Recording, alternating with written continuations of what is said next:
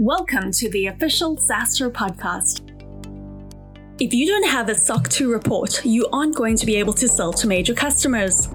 SecureFrame helps startups get and maintain SOC 2 compliance in as little as two weeks. Join companies like Stream, Hasura, Benepass, and unlock more sales with SecureFrame. SaaStr listeners get $1,000 off at secureframe.com forward slash SaaStr.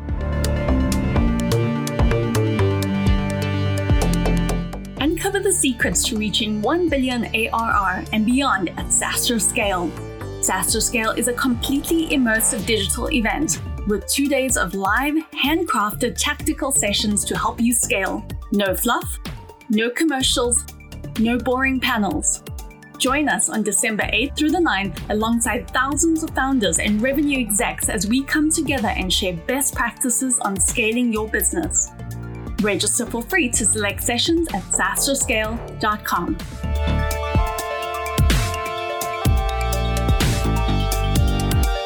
In today's SaaStr Insider, the co founder and CTO of HubSpot, Dharmesh Shah, joins the CEO of SaaStr, Jason Lemkin. Together, they discuss the highs and lows of expanding your product line.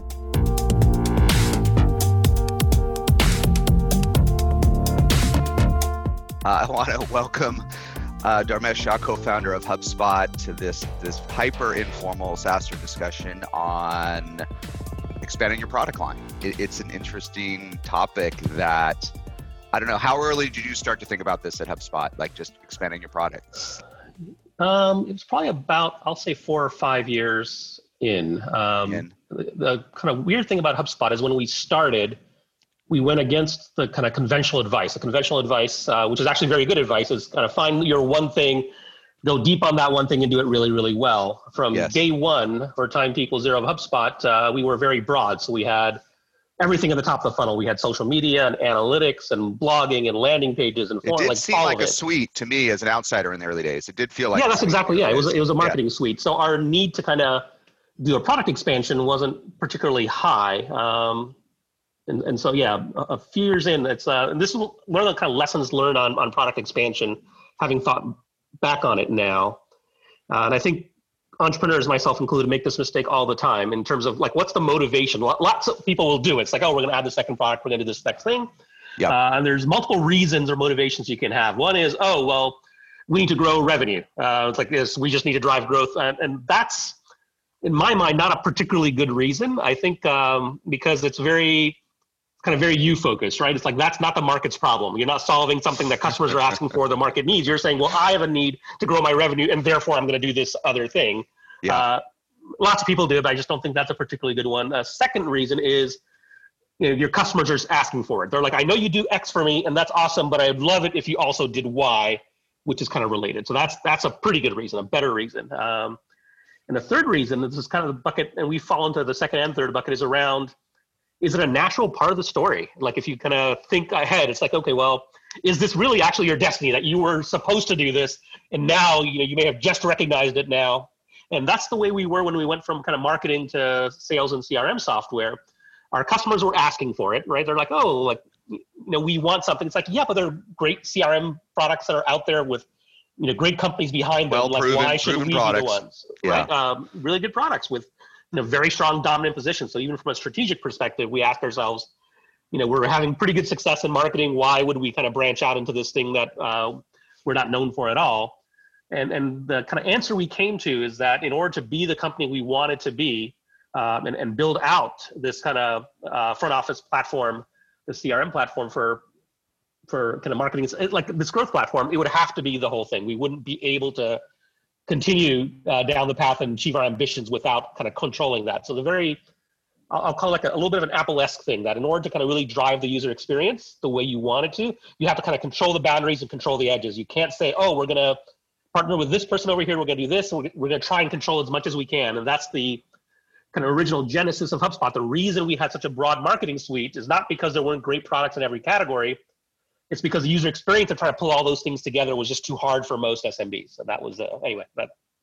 Now let me let me let me just push on that a little bit because sure. there's um there's some term you can tell me what it is i'm going to make it up. I'm going to call it a whiteboard synergy. You're sitting around with the with the with, with the senior team at hubspot and you're making up synergies. Yep. and an obvious one on the whiteboard is sales and marketing. They sit next to each other. It's a yep. continual funnel from yep. from you know your, your your blog in the early days of hubspot to a closed deal. But sometimes those whiteboard synergies don't exist in the real world right? Sometimes even in an smb or, or more a mid-market sales and marketing are different silos. They're different departments. They're different. They're, they're working working differently together. So, how did you guys learn about that? Oh, that that that overlap is real, right, and not just a whiteboard synergy. Uh, a couple of things. One is we didn't know this at the time, but we actually had um, what some of our customers were calling a CRM. It's like, why would we need that? We already have one when we went and surveyed them. And the reason is because any marketing product is going to have some database of contacts, like a list management system or a contact management system in the product for sure. By virtue of that, every, HubSpot is that, right? a marketer's CRM. Right, and, and that's what it, it was. A marketer. So you wouldn't get it if you're not a marketer. This is your database of, this is your database, right? This is and, and, human beings that you interact with, right? But it's not exactly. sales' database. it's not, right? This is and that's exactly. And it would connect to the, the CRM, the sales database, and say, okay, yeah. well, those two need to talk to each other. Uh, so that was kind of observation number one. Observation number two was that even at that time, I think this is roughly still true today, 20% of HubSpot's customers, these are paying customers, were using uh, Salesforce as their CRM. Makes sense yep. to the market leader. Um, another 20% were using some other CRM.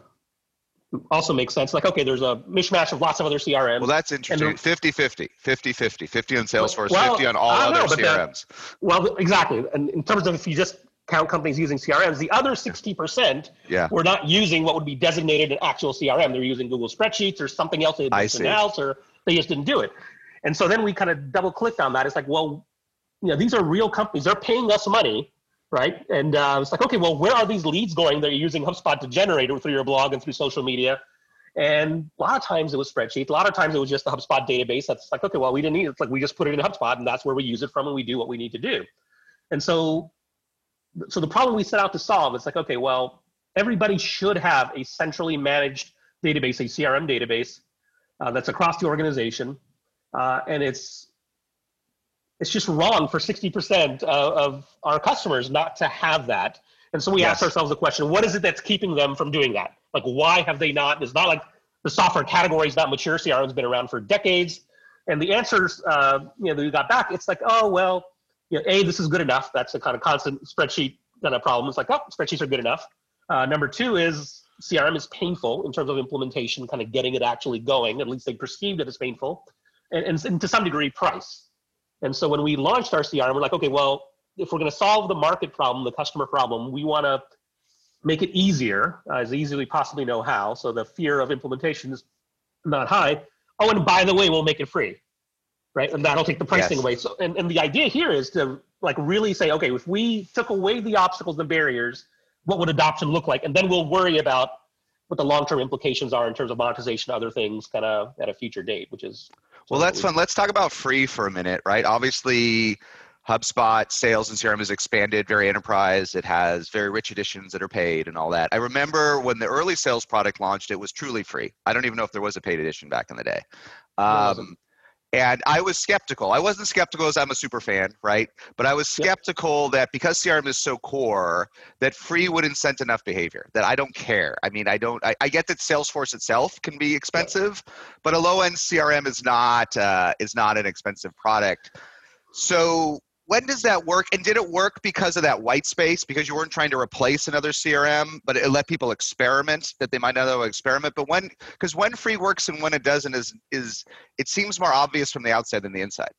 Yeah uh, this it's, it's a great point. So on the list of uh, i'll call it a mistake because i think it was one um, and, and, there's you know, debate within hubspot but when we did HubSpot, we don't think we did it right um, because I think the point you're bringing out is exactly, and we're kind of still fighting this particular perception issue um, to this day, right? Which is, oh well, because it's free, it can't be a real CRM. I'm not looking for like a free toy CRM. I'm a yeah. 200 person manufacturing company, and I want something real. These if are my the tools, right? These are my CRO, you're the, yeah, head of marketing or the head of sales. You're looking for it. It's like so.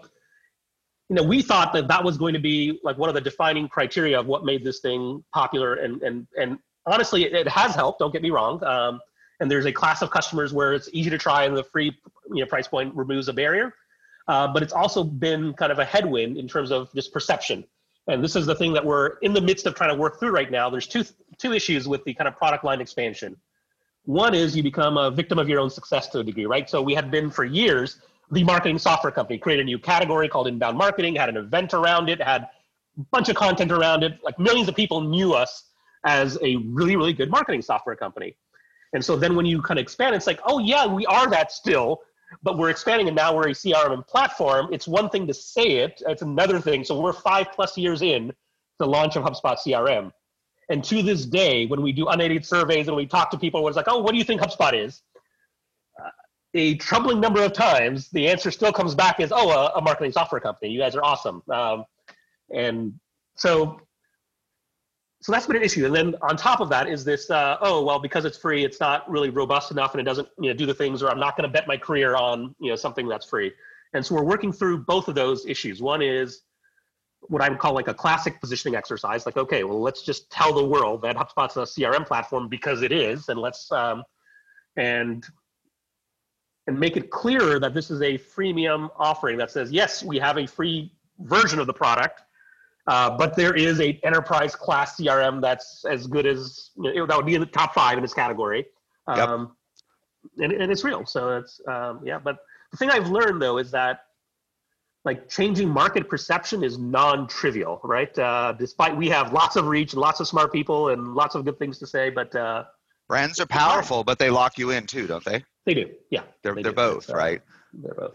And how um and and one thing I've I've I should have learned this earlier, but I've only recently learned is when you have a large installed base, you have to be very thoughtful how often you market to them and upsell them. You have, we can count, but let's say HubSpot has five core products now, right? Mm-hmm. Um, you can't market five products every hour to every customer in your install base no. or, or it fails right totally. what have totally. you have you thought about that either strategically or tactically how how much is is too hard how much is too soft in terms of exposing your base to other offerings yeah um, so the one thing we try and there, there's trade-offs to this as well so one of the things we're doing uh, to better position ourselves as a crm platform is that's the thing that we're actually trying to sell um, often so someone will come in like their immediate burning need is, oh, we need a marketing automation thing. The VP of marketing woke up on a Monday morning and said, like, oh, we need to solve this particular problem, some discrete yep. part of the broader problem.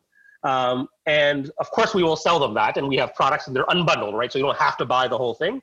Uh, but the actual pitch for HubSpot is we are a CRM platform. It does marketing, sales, service, and content management, all integrated, and it works together because it was built from the ground up for SMBs. It's got all these kind of value.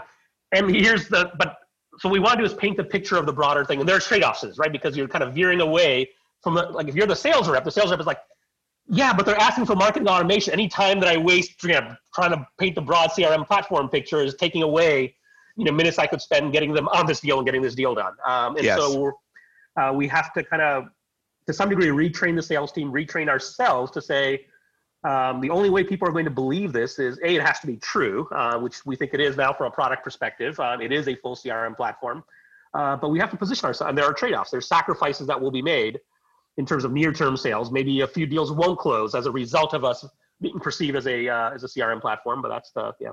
And you know that is an interesting. It is an interesting challenge that we all go through. So it's that you you're, you're having the same sales team sell all products, but both products in this case, sales and marketing, right? That's always yep. there's a lot of folks. Salesforce will tell you that's the kiss of death, right? If you talk to anyone yep. at Salesforce, it's like day one you need a dedicated force that understands that product, um, but then they don't understand the customers. well, so here here's the thing, right? Like it's, uh, tough, and, and this goes to the product expansion story as well, right? So one of the decisions we had to make once we decided that we needed to have a CRM product and have a uh, product in that particular category yeah. Uh, we could have uh, went down the classic playbook and said, oh, well, there are CRM companies out there. Let's just acquire one. We don't. We can't spend you know five years of our lives building out a CRM, right? That's uh, yeah. And we uncharacteristically didn't do that and haven't done that. M and I M and A has not been a big part of the you know HubSpot uh, playbook. Well, you got and, you're bigger now. Yeah, so HubSpot's give or take thirteen billion dollar market cap. But yeah, seven hundred fifty dollar market cap at IPO. It's a little scarier. it, that's true. That's true. Um, but yes, but, yeah, you did bot. You, you you built instead of bought, which is an interesting topic too, right? Because it takes a yeah, long time. Yeah, but it ties back to that that. Um, so the reason you know it's it was a very um, kind of deliberate thing, that we, and we've talked about it, is that you know the number one thing we're solving for is that ease of use. That's the thing that yeah. HubSpot was founded on to make it easy for SMBs we didn't think we would be able to continue to make it easy or keep it easy if we just did a bunch of acquisitions, first CRM and then service or whatever things we wanted to get into. We're like, okay, we're going to have to make the sacrifice to build this and continue to build this kind of in house so we have that user experience cohesion, um, which we think SMBs value. Now, in the Fortune 1000 market, that's not that big a deal. Usability, yeah, people like it. It's not a huge deal because they have armies of consultants that can do implementations. They have the budget, they have pain tolerance which an SMB just does not have, right? They just yep. don't have the resources to be able to kind of deal with hard to use software products. So we think it was just, we were solving for our market. Not to say there's anything wrong with the kind of grow via acquisition path. That's certainly a tried and true path, but it just wasn't for us. You know, just for fun, a small point. I want to stay at the higher point, but sure you know that question of if i buy a company i'm inheriting their code base their debt they're doing it differently it's a different approach like yep. boy i get that right i always thought m&a was the scariest thing in the world right yeah you can yep. buy rev you can buy customers but then oh my god you've got 100,000 lines of code that no one in your company even knows how they work. It's like totally. it's a nightmare. So that's true. That's it has to be true, right? Yep. On the other hand, the fun thing is if you're HubSpot, HubSpot was founded when again? 2000 and, uh, 2006. So if I if I'm building a new HubSpot product today, it's a brand new code base too. I may I may have a little more fluency at the API level, but really you're not going to use the same tech stack. You're not. It's going to be you're going to pick best of breed everything today, aren't you? Uh, actually, no. So one of the things no, that you'll force uh, the team to, to to use the same stack as 2006. Yeah, one of the things that makes I, I, think one of the things that I'm, I'm CTO, so I have a biased uh, opinion here, but one That's of the things that makes HubSpot, uh, one of the things that makes HubSpot what it is, is we have this underlying set of software services uh, called HubSpot Framework, and we and we call the individual pieces our primary colors, right? And so it's like, oh, yep.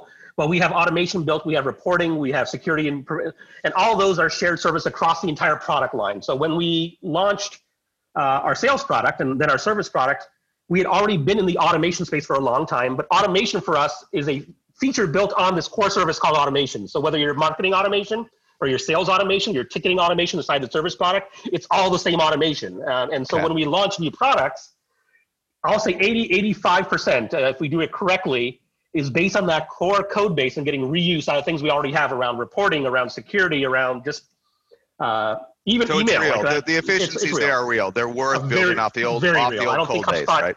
Could have pulled off what it did if it had not been for that. Um, yeah. So. So just okay, just two other questions I want to that I just think are so interesting on this topic, and maybe we can do one last strategic one. Anything else you want to hit? Um, sure. One thing that that a lot of us that that sell either enterprise or sell directly to SMBs miss is the channel, right? And the channel is so important to HubSpot, right? I don't know what it mm-hmm. is today, but it's traditionally been 40 to 50% of the revenue is through the channel. Yep. How does that work with multiple products? Is there resistance to selling a second product? Because look, I'm good at deploying HubSpot. yeah. I, I go in, I sell HubSpot for 10K, I pocket 20K. Don't give me, I don't want to sell diet, cherry, caffeine free cola. Just let me sell yep. Coke. Yep. so I, is the I channel have, nuances it? yeah, let, us talk about this. And by the way, just for the record, uh, I have no issues with uh, kind of tactical, let's get into the weeds uh, questions. yeah. We can talk about whatever. This is a really good one, right? Because uh, one thing you know and I have learned over the years is that even retraining an internal sales team to sell a new product and actually do it is non-trivial, right? Hard you're enough. fifth and Hard incentives to say, okay, I want you to spend some time on this new product that we have to sell. It's like, yeah, but it's so much easier to sell the thing I know that uh, and people are buying and asking for. Uh, so to answer your question, yes, uh, that was a non-trivial uh, and still work in progress. Uh, and it was particularly exacerbated, right? It's not just a, because most of our channel partners uh, in the early years of the product were aligned around that product. So they were marketing agencies, they were SEO firms, they were web design companies and things like that. And then uh, they learned HubSpot and, and kind of implemented HubSpot and helped customers use HubSpot, and that was their thing. And now we're going to sales and CRM. Well, as it turns out, that's a whole other kind of company, right? Like these yeah. are sales implementation firms. They're ops driven. They're like sales strategy and sales training kind of things. Uh, and so we had to kind of build out a new set. Um, and we did have some that were successful with our kind of uh, marketing channel, kind of migrate over and expand their offering, and they saw it as an opportunity for growth. Uh, but then we also had to build out a new set of companies that were kind of more sales uh, sales oriented. But yeah. Yeah, it is an interesting one. Um, okay, one, just two other things I want to and then we can chat about anything cleanup stuff that you have in mind. One thing that I've thought a lot about, maybe for the last year, and I think it's accelerated since COVID, is suites versus best of breed. And and folks that have been around a little bit while like you and me, suites was an anathema as an idea. This is an Oracle concept of like we're going to jam every product. And why would I want a suite, right? I'm getting why this is the this is the web. This is the open web. Why can't I pick the best of breeds? And yet, trust matters and security matters and brand matters. And if HubSpot is the best marketing solution for me, and HubSpot sales is pretty good, like for I'm just saying it's not great for others, Yeah, but if it's just pretty good, yeah. that might be worth it for me right? I don't have the headspace. I don't have enough IT team. I don't want to deal with the security issues, the deployment issues, the data governance issues. And so I feel like suites and Salesforce maybe saw this early, right? If I mean, Salesforce is a suite. Yep, it it is. is not a Salesforce or CRM company. Yep. And so what do you think is it is it as brands rise and as all the leading cloud companies are crossing a billion, right? Which is the last stop I want to hit. Are we kind of in revenge of the suite, but it's a suite 2.0, it's a trusted suite, it's a it's I have a thousand SaaS apps now and it's too many. I don't want a thousand and one, right? I want let me just buy it from HubSpot because I don't want a thousand and one. Yeah. So, and this is, I think, um, I think we are going to see a return of the suite, and there, and there's two kind of flavors of suite, right? There's a suite where you have individual products um, that talk reasonably well together, but they're quite distinct products, right? And then you have, let's say that you look at Google Suite just as a consumer product, it feels cohesive, right? So when you do a collaboration within Google Slides, it's the same collaboration that you do within uh, Google Docs, right? It's like the commenting system and how you at mention somebody, it all kind of works the same, and it, it feels uh, feels the same. Microsoft Office, the kind of original suite in my mind, um, it was similar. So I think we're we are moving in that direction, and it's partly just raw uh, resistance to complexity, as, as you kind of noted. It's like, oh, people don't want a thousand different applications, not for their core. Yes, they'll do things that you know. It's like first this particular concrete discrete use case for my industry. I'm going to bring this in, but I'm going to plug it into my core backbone, whatever it happens to be, whether it's Salesforce or HubSpot or whatever it is. So I think that's a common thing.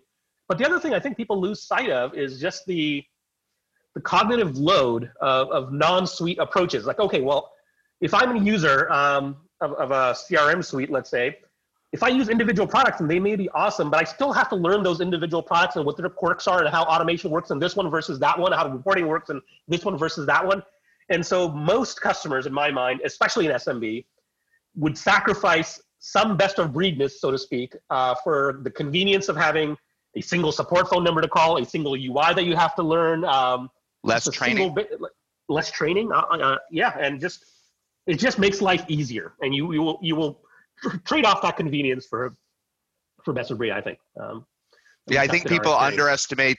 We underestimated how powerful brands were back in the day, right? That these brands Yep. would last, and we we all are customer centric, but we underestimated the power of trust. If I trust totally. HubSpot and I need to add a product and I love them, and I, and I have to love my rep, I have to love everyone in the stack, right? Every Totally. person. I can't have a product I love, but a person I don't love. That breaks the relationship.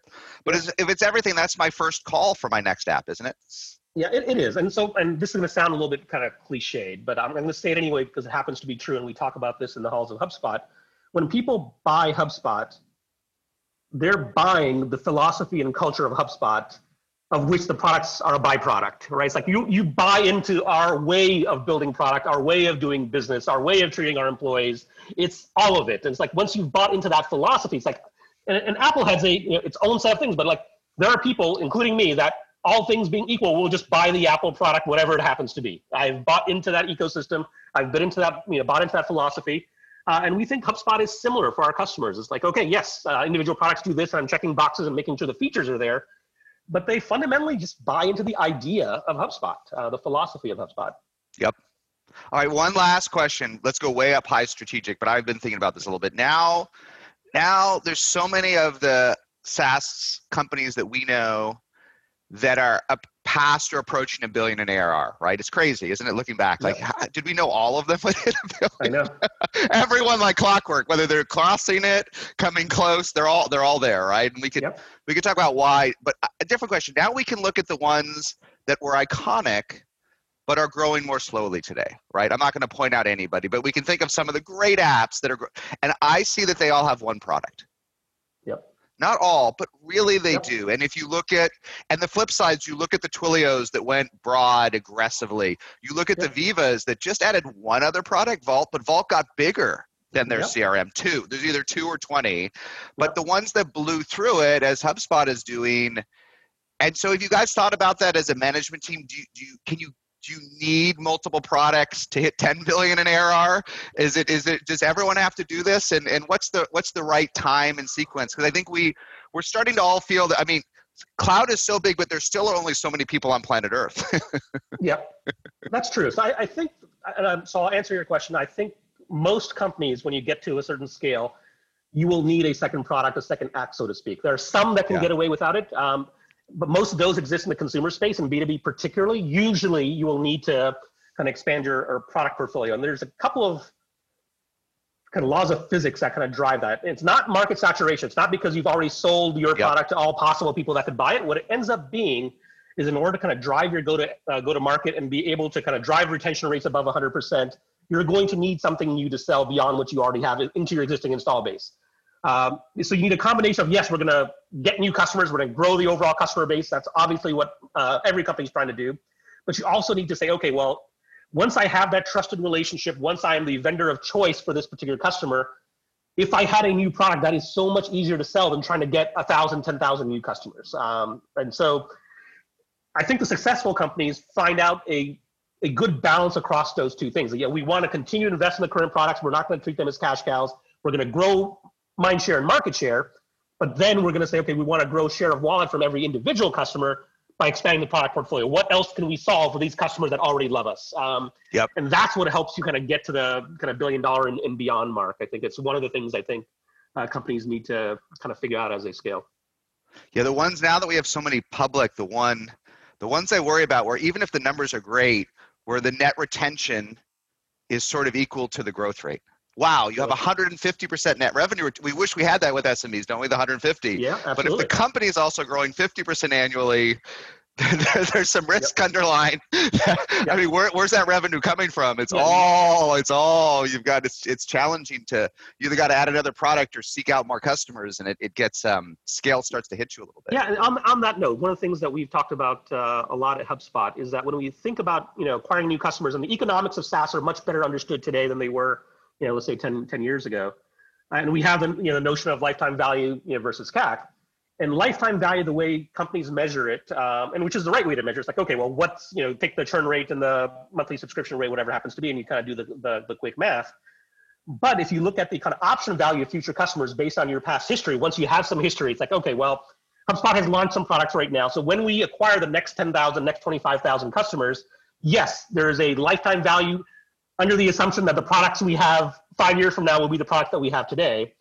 But there is a non-zero value for those customers beyond the LTV around what other things that we don't exist yet in the product portfolio that we will be able to sell them once we have them as customers. And I Yeah. think that makes the math more interesting in terms of how much you're willing to spend to acquire customers. Uh, you don't want to go too crazy, but there is that option value of a future option value of uh, kind of your product portfolio. And the nice thing about it is then you can use that to say, oh, we have, you know, HubSpot has 75,000 odd customers now. When we think about product expansion, we can kind of sort of do the math. It's like, here's what we think the uptake will rate will be.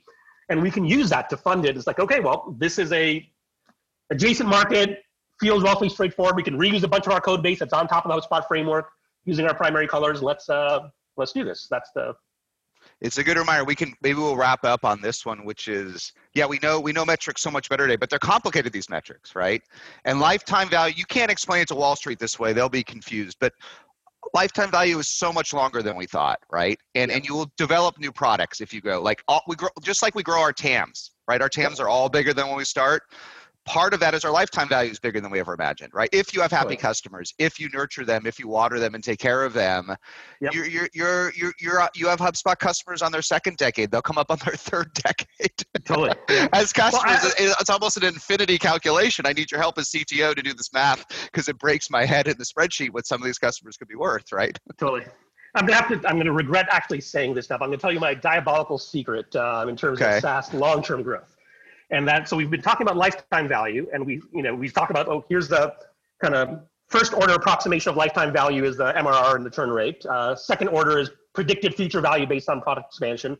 Another one that no one really talks about is because uh, systematically it's not tracked yet, and this is, I'm obsessed with this, is around not lifetime of the company and how long that company is a customer, the lifetime value of that individual. Because one thing we know for sure is that people change jobs and change careers. They do. Every single week at HubSpot, we will have a customer sign up that was a future user of HubSpot at a different company all the time, right? Happens tens and hundreds of times. And uh, I think one of the things that will make for successful SaaS companies um, in the future, this is what we're working on, is this kind of connected ecosystem. Like we should know not just which companies have bought from us, which people have bought from us and track their career trajectory over the entirety of them being in the industry. And we want to get them from the time they graduate uh, through things like HubSpot Academies. Like we will help you build your career. And it's one of the things we phrases we use internally within HubSpot is we don't build software, we actually build careers. Like deep yeah. down inside the soul of HubSpot, that's what we're actually doing. And yes, we'll give you the tools we need. But even before that, most people, when they kind of come into the HubSpot fray, they do it through HubSpot Academy and through our blog. It's like we're trying to teach you how to get into this industry and it's changing really fast. It's a great place to be. Um, so that's that's what I'm obsessed with. How do we better connect the ecosystem of this kind of loyal fan base and user base that we have and we've built over the years? That's millions of people strong. Yeah, in the early days of SaaStr, I, I I did wasn't thoughtful, but we wrote this early post on second order revenue, and I tried to calculate that back in the day, and mm-hmm. that that champion change was like a plus fifty percent back when I tried to do some rough math, and it's probably yep. much more today because they're on their fourth job, right? And maybe yep. maybe the last thing we can break is when you if you want happy customers you want your app to be the first one they deploy at their next job. I'm going in.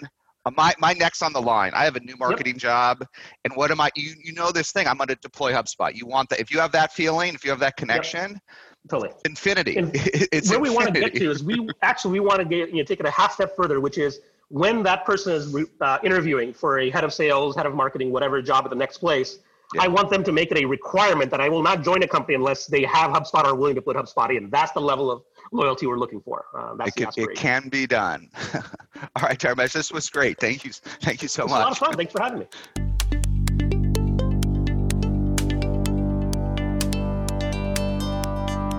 If you want to sell to large customers, you'll need to get SOC 2 compliant. SecureFrame helps startups automate SOC 2 compliance in as little as two weeks. Join companies like Stream, Hasura, Benepass, and unlock more sales for your business. SaaStr listeners get $1,000 off at secureframe.com forward slash SaaStr.